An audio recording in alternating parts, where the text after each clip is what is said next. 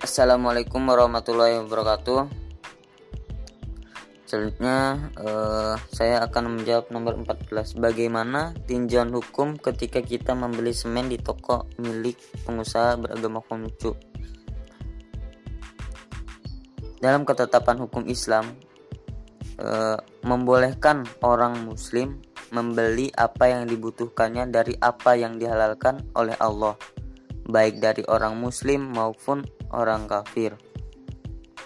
Nabi Shallallahu Alaihi Wasallam eh, sendiri pernah beli dari orang Yahudi.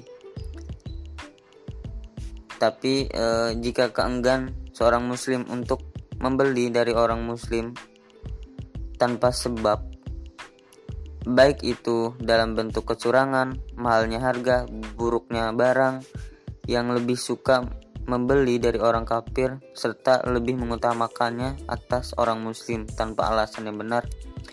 Maka eh, yang demikian itu jelas haram.